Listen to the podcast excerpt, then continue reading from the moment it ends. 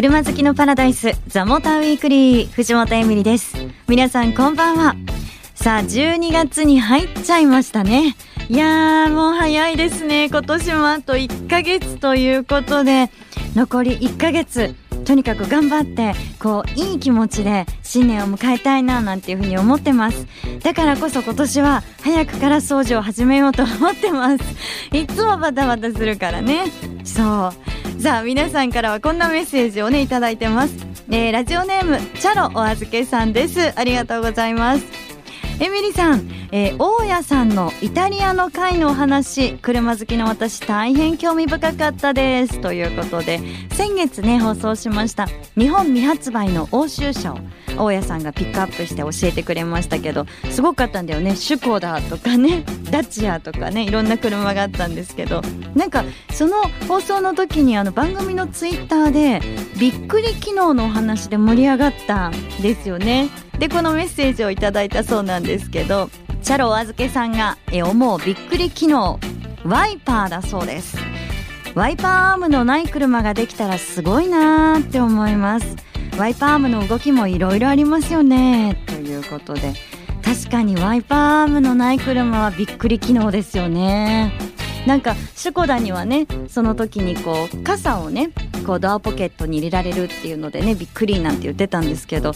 ワイパーム。でもどうするんだろう。どこかからこうニョイーンって出てきたりとかってする感じなんですかね。そうかびっくり機能か。私はですねあのこの間もちょっとお話ししたんですけどすごいんですよ今。スマホをね置いたらそのままで充電できるんですよ。すごいですよねって言って。それ結構前からありますって言われた DJ ですから。ちょっと何も他に思い浮かばないんですけど。きっと本日のゲストの方こんなびっくり機能あったらいいなっていうのたくさんあるんじゃないかなと思います。本日も丸もあきこさん来てくれます。えー、本日はですね女性視点で選ぶ今年の車と題してお送りしていきます。皆さんどうぞ最後までお楽しみに。ザ・モーターウィークリー本日のゲストです。先週に続きましてモータージャーナリスト丸間明子さんよろしくお願いします。丸間さん、はい、今年もあと1ヶ月。いや来ちゃいました、ね、今の嫌にいろいろ気持ちがため息混じりになっちゃいましたけどね、ね、忙しいですよね、はい、でもね12月は楽しいこともいっぱいあるので。そうですね。いいお酒もいっぱい飲めそうですし、そうですね。ああとか言っちゃった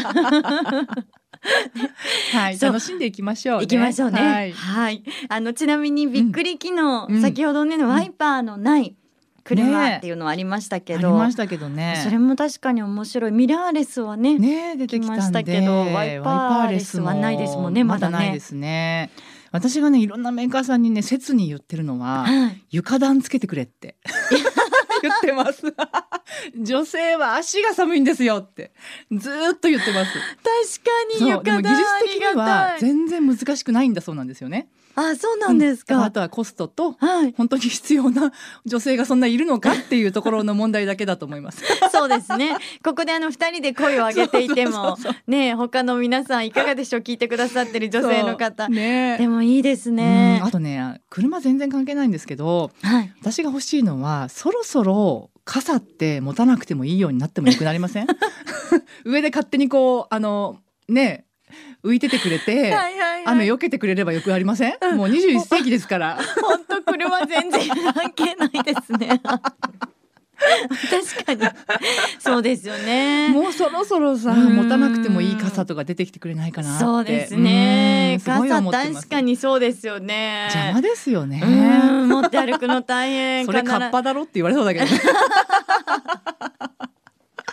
そっか。すみません、余談でした。いやいやいや、はい、ありがとうございます。ぜひ皆さんもね、こんなのあったらいいな、機能教えてくださいね。はい、さあ、本日のテーマなんですが、はい、女性視点で選ぶ今年の車、うん、いきたいと思います。ということで、丸もさんに女性視点で、うん、まあ今年の車をですね4部門に分けて、はい、ちょっとそれをね受賞した車をですね もう勝手に本当に独断と偏見ですけどね。ご紹介していただければと思ってます、はい、でもこれは、うん、あの例えばあ新車に乗り換えたいなって思っているお父さん、うんお母様、うん、奥様にね、はい、相談する時のヒントになりますから、そうなんですよ。女性はやっぱこういうとこにねあの目が行くんだなとかそういうところをちょっとそうです。勉強していただければ。はい。ね チェックしてくださいね今夜の放送も。さあじゃあ行っちゃいましょうか、いいですか丸尾さん、はい、お願いします。はい。まずはじめは運転しやすさ部門です。選ばれたのはダイハツミラトコット。イエーイ。私が言っちゃったけどいいの？思わず。丸もさんだよね。いやいやいいですねミルちゃんって。すいません、はい、はい、じゃあここはちょっと私が言わせていただきましたけど、はい。ね、運転しやすさ部門ということで、うん、これ見たことあります？ミラトコットって、うん、あの写真で、うん、はい。あの大人まるちゃんが宣伝もしてるんでね、はいはい、見た方も多いと思うんですけどすごく見た目シンプルなんですよ、でこれあののダイハツがねその若い女性が乗りたいと思う車がないっていう声が結構多いっていうのをね聞いて、はい、それで開発した車なんですけど実はねダイハツにはミラココアっていうすごい可愛らしい車があったんですよね軽自動車でね。ラブラブな。そう、はい、もうモリモリのね。なんですけどそのダイハツがその若い女性の感性の変化を研究したところ最近はそういうモリモリはもう流行らないんだそうなんですよ。えー、そう結構シンプルで、やっぱ素の魅力っていうのをすごくやっぱ好む。女性が多いっていうことで、はい、本当にミラトコットシンプルな作りなんですよね。それで今ってやっぱ車燃費もすごい気にして作られてるので本当だとねあの運転席の横の柱 A ピラーって言うんですけどねあれをすごい傾斜させてその空気抵抗が良くなるようなデザインっていうのがすごい増えてるんですよね。うん、そうしないとその燃費が悪くなっちゃうんで、はいはい、なんですけどそれだと視界が悪くなっちゃうんですどうしても。視覚が増えちゃうんですよね、うん、なのでミラトコットは運転しやすさ第一っていうことでその柱をなるべく立てて、うん、で視界を広く取れるようにっていうもうそのデザインの段階から運転しやすさにすごいやっぱり主眼を置いて作ってるんですよ。こう女性の方が開発にも、うん、そうそうそうそう、ね、私インタビューさせてもらったんですけど、はい、走りを評価する部門っていうのに初めて女性が加わって、えー、でその女性ってやっぱりハンドルとか軽い方が嬉しいんですけども、うん、でも軽いばっかりだと今度不安になるんですよね。わかります。そう、カーブとかでなんかこうゆらゆらしちゃうとかね、はい、あるじゃないですか。でそこも軽さと頼りなさのそのね微妙なところをすごいやっぱ何度も何度もやり直して作り直したんだそうなんですよね。ミラトコットすごいですね。すっごい真面目に作ってんですよ。えー、うん、なので、はい、まあこれは若い女性だけじゃなくって、実はシニアの方々にもすごいやっぱ乗りやすいと思うんですよね。うん、なので私はじゃあそのうちあの友蔵さんをね CM に出してくれたらください おじいちゃん。言ってあるんですけどだから運転が苦手な若い女性に向けて作った車ではあるけれども、うん、結果としてやっぱりいろんな人に運転しやすい車になってると思うので この部門に選ばせていただきました。おー、なるほど。運転しやすさ部門。これは選ばれますよね。間違いない。ねなので、うん、娘さんが今度新しく車買いたいと思ってるんだとかそういうお父さんとかねちょっとミラトコット一回ねあの見に行ってみてほしいなと思いますね。ありがとうございます。はい、さあじゃあ続いていきたいと思います。うん、続いてはデザイン部門です。選ばれたのは？鈴木ジムニー。はい、はい、ありがとうございます。もうこれは今年大ヒットしたね車の一つなんですけれども、はい、これデザインエミリちゃん好きでしょ？好き、ね、私も大好きなんですよ。いやもうだってあのカクカクが戻ってきてくれて、ね、ないですよね。いや本当ですね。いや女性って丸っこいのが好きなんでしょって思われてるんですけど、うんはい、実はああいうカクカクもう本当惹かれる方多いと思うんですよ。はい、あの丸いのは丸めがいいんライトだけ。そうなんですよ。あとは丸くなくていい まあハンドルも四角いとちょっと嫌だけどね。そうですね。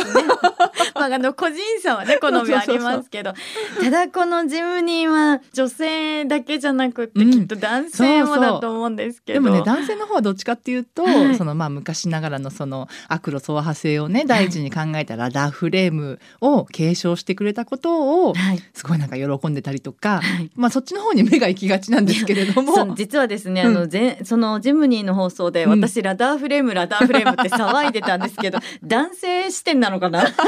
心配になっていたね。ねなんかこのデザインも、うん、そのね可愛いとか意味のあるデザインなんですよ。ね、やっぱりねそのアクロ走破性を犠牲にしないっていうのはやっぱりすごいジムニーの使命でもあるので、デザインもそのカクカクもアクロって走ってるとそのゴトゴト揺れるので、うん、どこが水平かっていうのがなかなか分かりにくくなってくるんですよね。なのでそれが分かりやすいようにダッシュボードとかあのフロントガラスとかもカクカクってこう水平感覚を保てるようにしてあったりとかあはい、あとは外側だとバンパーの部分の端っこが逆台形にこうカされてるんですよね、はい、それもやっぱり岩山とかを登ったりするわけですよねジムには。そうすると出っ張ってるところがなるべく少ない方がクリアしやすいじゃないですか、はい、うん、なのでわざわざバンパーもカットしてるんですね両脇をね。いやちょっとこれね、うん、あの私さっき写真を見て確認したんですけど全く気づかなかったんですが 本当にもうそこがねしっかりとねバンパー部分がその斜めにね、なっていて、うわ細かいところまでさ考えられてるんだなと思って。なのでやっぱ、まあ、世界にはやっぱりジムニーじゃないと入っていけない道っていうのもあるのでやっぱそういう方々が「え今度のジムニーダメじゃん」って思っちゃうとね、やっぱりちょっとかわいそうなのでね、そこはやっぱり鈴木はしっかり考えてそういう本物感もまた女心をくすぐるとこなんですよねきっとね。そうですね、うん、確かに、うん、なんかこうライバルがまたいない車っていうねところもまた魅力的だったりね、うん、しますけどね。そうですね。そっか。いやでも確かにデザイン部門は鈴木のジムに、ね、はい、はい、ありがとうございます。はい、さあということで女性視点で選ぶ今年の車お送りしてますけどまだまだ後半にも続いていきますよ。お楽しみに。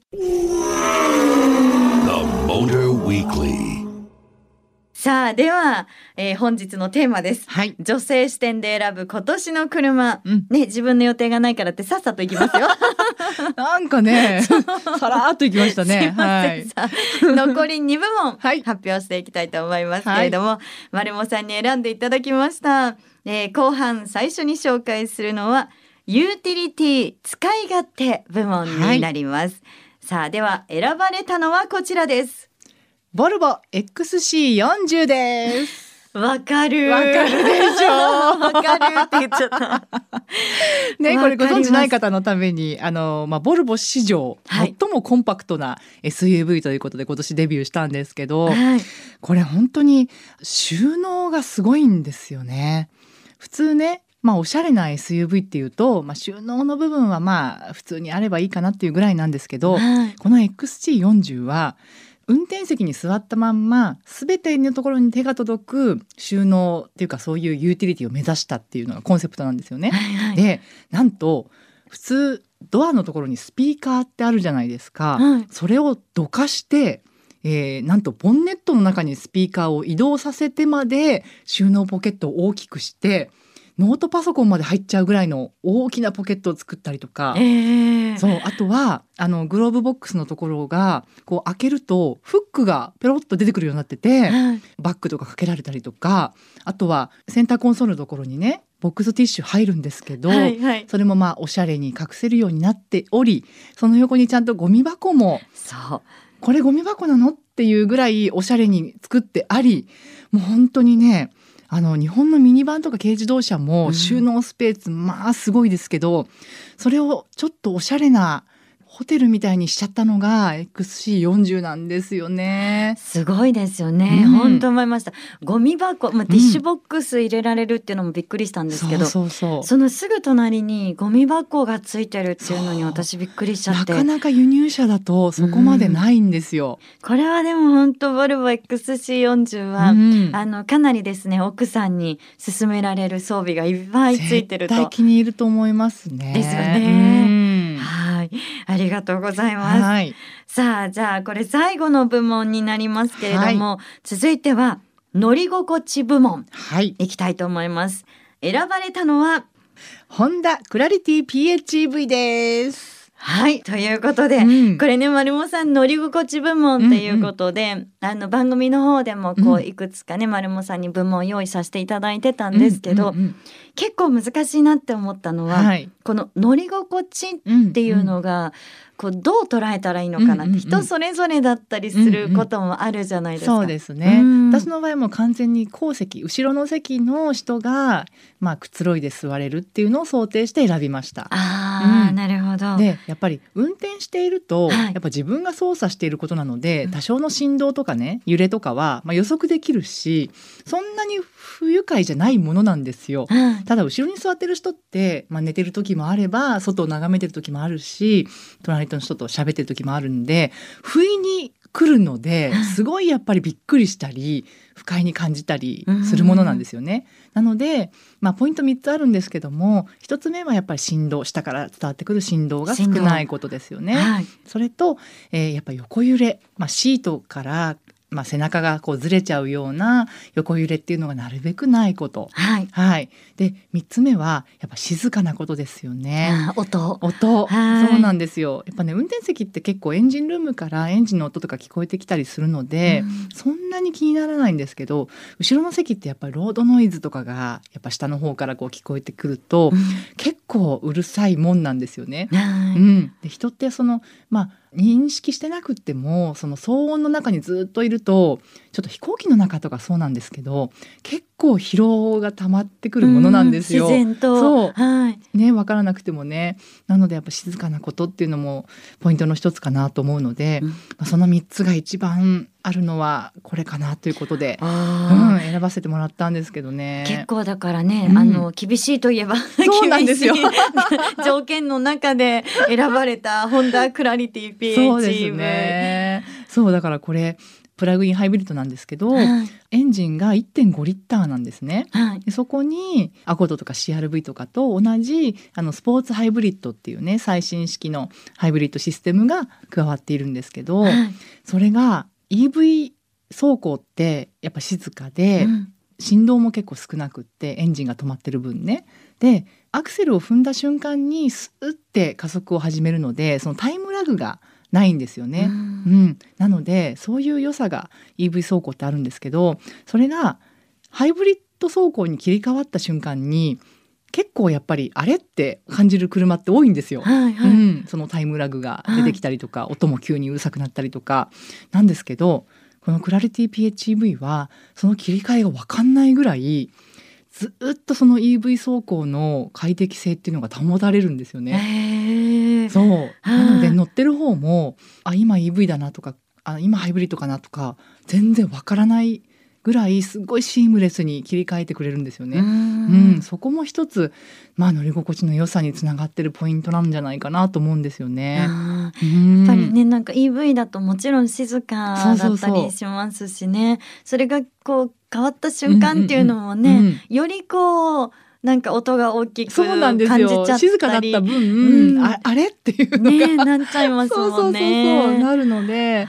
その違和感がね、うん、驚くほどないんですよね。なるほど。ということで4部門、うん、ね丸本さんに選んでいただきました。ありがとうございました。女性視点っていうことで、結構皆さんもあそうかそういうところで選ばれたのかっていうね。うんなので、まあ、男性の方ねやっぱ自分がメインで運転する車を買う時って、うん、運転席しか座らないで選んじゃったりしてる方も多いかもしれないんですけど、はい、一度やっぱり後ろの席にも乗ってみてほしいですね。そうですね。こんなに違うのかって思う車も結構ありますからね。あ確かにすごい今絶対になんかこう聞いてくださってる奥様、うん、皆さん拍手してると思うんだけどどうだろう。ね、ありがとうございます。はい、はい、本日のゲストはモータージャーナリスト丸間明子さんでした。丸間さんまたよろしくお願いします。はい、ありがとうございました。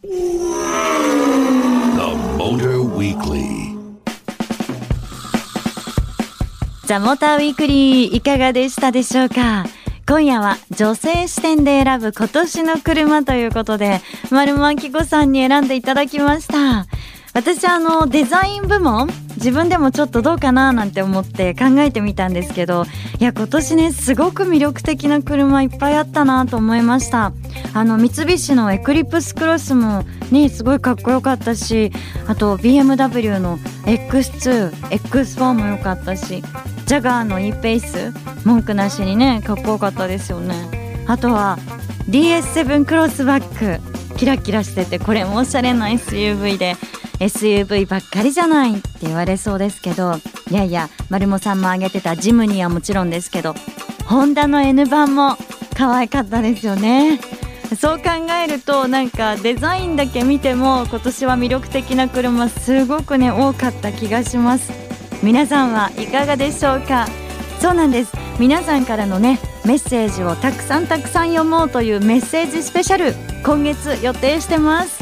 あなたが一番今年気になった車またはこんなドライブに行きました。こんなエピソードがあります。ぜひね皆さんのメッセージお待ちしてます。たくさん送ってくださいね。メールアドレスは tm アットマーク fm 横浜 .jp ザモーターの頭文字 DM に続いてアットマーク FM 横浜 .jp でお待ちしてます。採用された方には番組オリジナルステッカープレゼントしますからね。ザ・モーターウィークリー。お相手は藤本エミリでした。良い週末を過ごしてください。また来週。